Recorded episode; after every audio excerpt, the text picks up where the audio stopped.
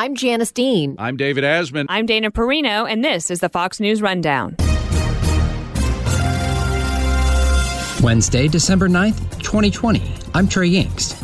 As COVID 19 vaccinations roll out around the world, doctors are reminding patients about the stringent process these drugs go through in order to get approved. There are three different phases of studies that vaccines go through before they get to approval, and each one is slightly bigger, slightly more intense, slightly more people involved to try to really make making sure that you're doing what's best for the people receiving it. This is the Fox News Rundown, Evening Edition. People in numerous countries made headlines this week as they lined up to get injected with new coronavirus vaccines. The most vulnerable populations go first, along with frontline workers. The next year will bring a multitude of issues with how the coronavirus spreads and will require the public to remain vigilant despite vaccine distribution. Over the course of history, vaccines have been hugely important in controlling you know, outbreaks, pandemics, epidemics of infectious diseases. This is Dr. Katie Passaretti, an infectious disease specialist. So long-standing history of you know huge importance, and we've seen the consequences of um, vaccine hesitancy or the um, anti-vaccine movement um, over the past couple of years as, you know, for certain um, diseases, vaccine rates have dropped, and we've seen outbreaks of these diseases that, you know, we hadn't seen for quite some time measles, mumps, you know, there are a number of them that have really kind of started picking up over the past couple of years. Um, so very clearly, you know, vaccines have a long-standing history of impact you know, the process that vaccines go through um, to get to that time where you administer it to everyone um, essentially is multiple stages of evaluation. So initially, um, you know, before you even ever give it to humans, you kind of do some um, studies in the lab to see, you know, if in theory it looks like it will work, it's not, you know, no toxicity, that kind of stuff. And then there are three different phases of studies that um, vaccines go through before they get to approval. And each one is slightly bigger, slightly more intense, slightly more um, people involved to try to really make sure, you know, um, kind of step into making sure that you're doing what's best for the people receiving it and making the best recommendations when you get to the end of that um, that process. So phase one, phase two, phase three, each bigger, each more, give you more information in a broader population to make that decision. I wanted to ask you about COVID specifically and, and sort of how you see the rollout going. You know, we're seeing these uh, priority groups in terms of the elderly and medical workers, frontline workers. Once these groups are out of the way, how do medical professionals make the evaluation about who gets them next? Because there are millions of people that do want a COVID 19 vaccine and are looking forward to that time. Yeah, so that's you know that's a really good question, and you know it's challenging to make decisions about when you don't have you know we do not have the luxury of having infinite supply of vaccine initially. I think all indications are that the supply of vaccine will ramp up quickly and that we will be able to expand the groups vaccinated, um, you know, faster than we had initially thought. Um, but with that, you do have to kind of tier out recommendations. So, from an infectious disease standpoint, you know, it makes sense to focus on the populations where you can have the biggest impact so, you know, those where we see lots of transmission and those, you know, we've seen with COVID that um, individuals with multiple medical problems, um, certain kind of risk factors are at most risk for getting hospitalized, um, passing away from COVID. So, you know, focusing on those groups where you can have the biggest societal impact and individual impact as you get more and more supply and tier out to you know people that are young, healthy, um, and may not be at risk for spreading to huge groups of people. We've been talking to doctors throughout the year during this pandemic, and there's been a common theme of people saying they've just never seen anything like this before. You've worked on other outbreaks like Ebola. How does this compare, and what are some of the different challenges that doctors, nurses, and medical professionals across the board face when it comes to fighting COVID 19? Yeah, so, you know, those in my lifetime, the last kind of, excuse me, significant pandemic was in 1918. I was not around at that time. You know, the highly infectious diseases that we've dealt with since then kind of um, definitely raised the concern that what we're dealing with now could happen, but luckily they were controlled before they got to that point. So, due to natures of the the virus themselves and how containment measures were put into place, you know, we were able to contain it before it spread worldwide you know, the biggest issue here isn't with COVID is not necessarily the severity of disease, it's the volume of people that are susceptible, infected, and the challenges with controlling spread. So that, you know, concept you keep hearing people talk about of people even prior to onset of symptoms can spread, so it's hard to, you know, really control things like that. And symptoms can be mild, so people, you know, continue to work, continue to go out. They're not kind of home processing you know, just lying in bed because they feel so poorly. It's, you know, in some people, mild symptoms, and that's actually bad for spread of infectious diseases because it means you're interacting with more people. Does that make sense?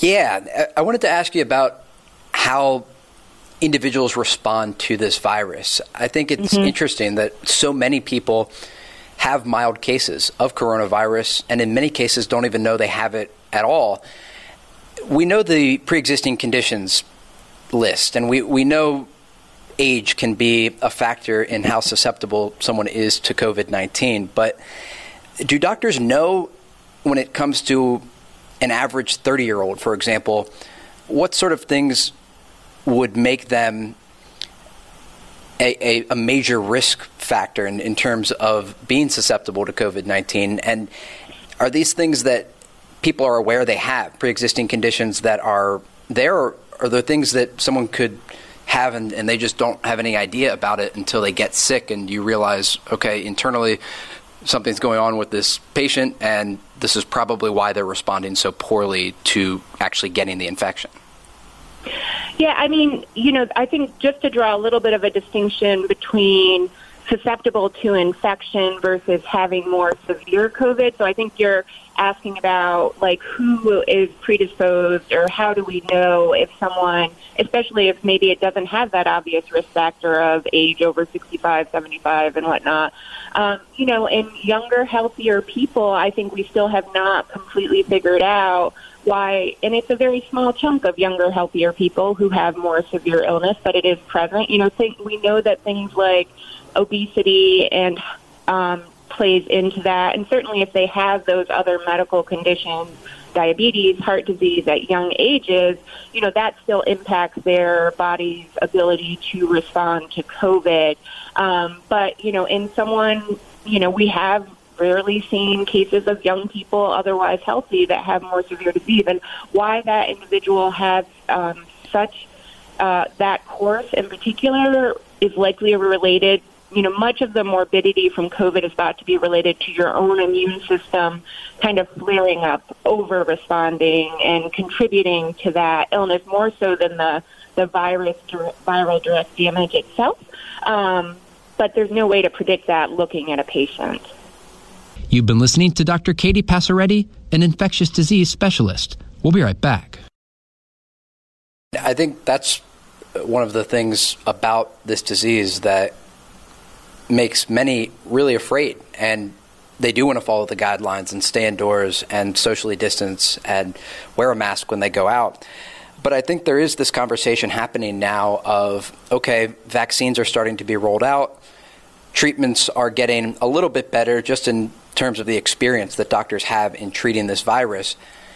And especially young people say, we want to get on with our lives. Business owners say, we want to open up businesses and get back to work.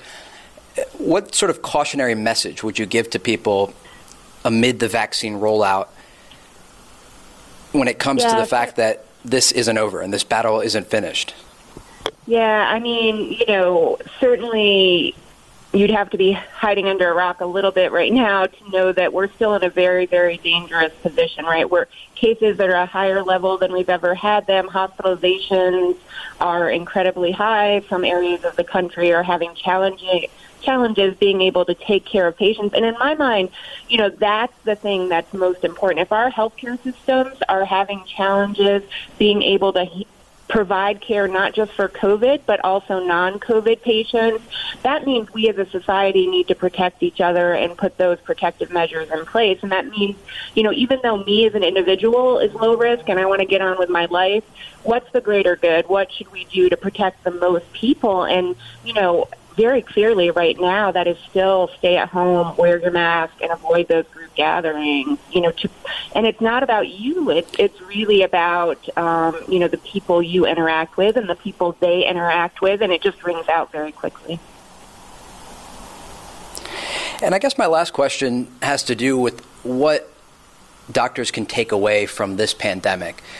There's a lot of angles we cover in the media about how people aren't going to the doctor for things like cancer or heart disease, traditional medical conditions that people would see a doctor for.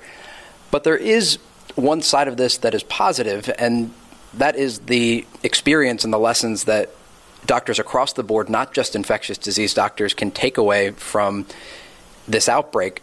From your perspective, what are some of the positives in the medical community that COVID 19 brings to the table?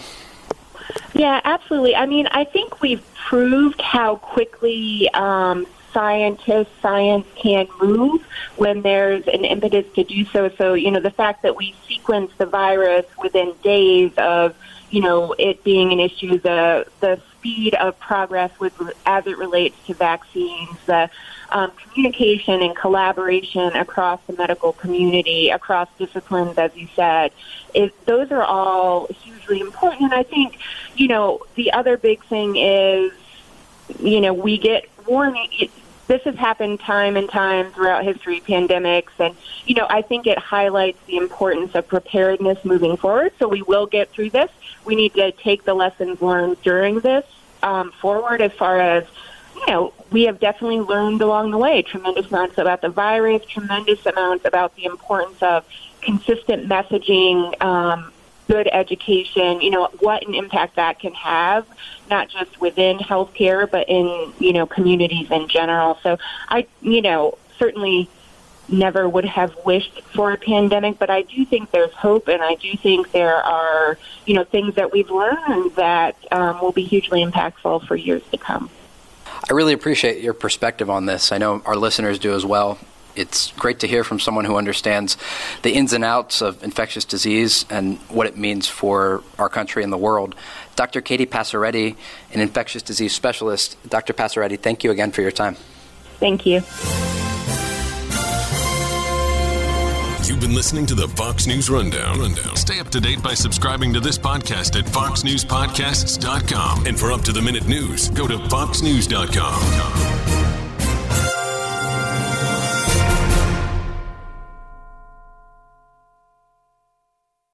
From the Fox News Podcasts Network. Subscribe and listen to the Trey Gowdy Podcast. Former federal prosecutor and four term U.S. Congressman from South Carolina brings you a one of a kind podcast. Subscribe and listen now by going to foxnewspodcasts.com.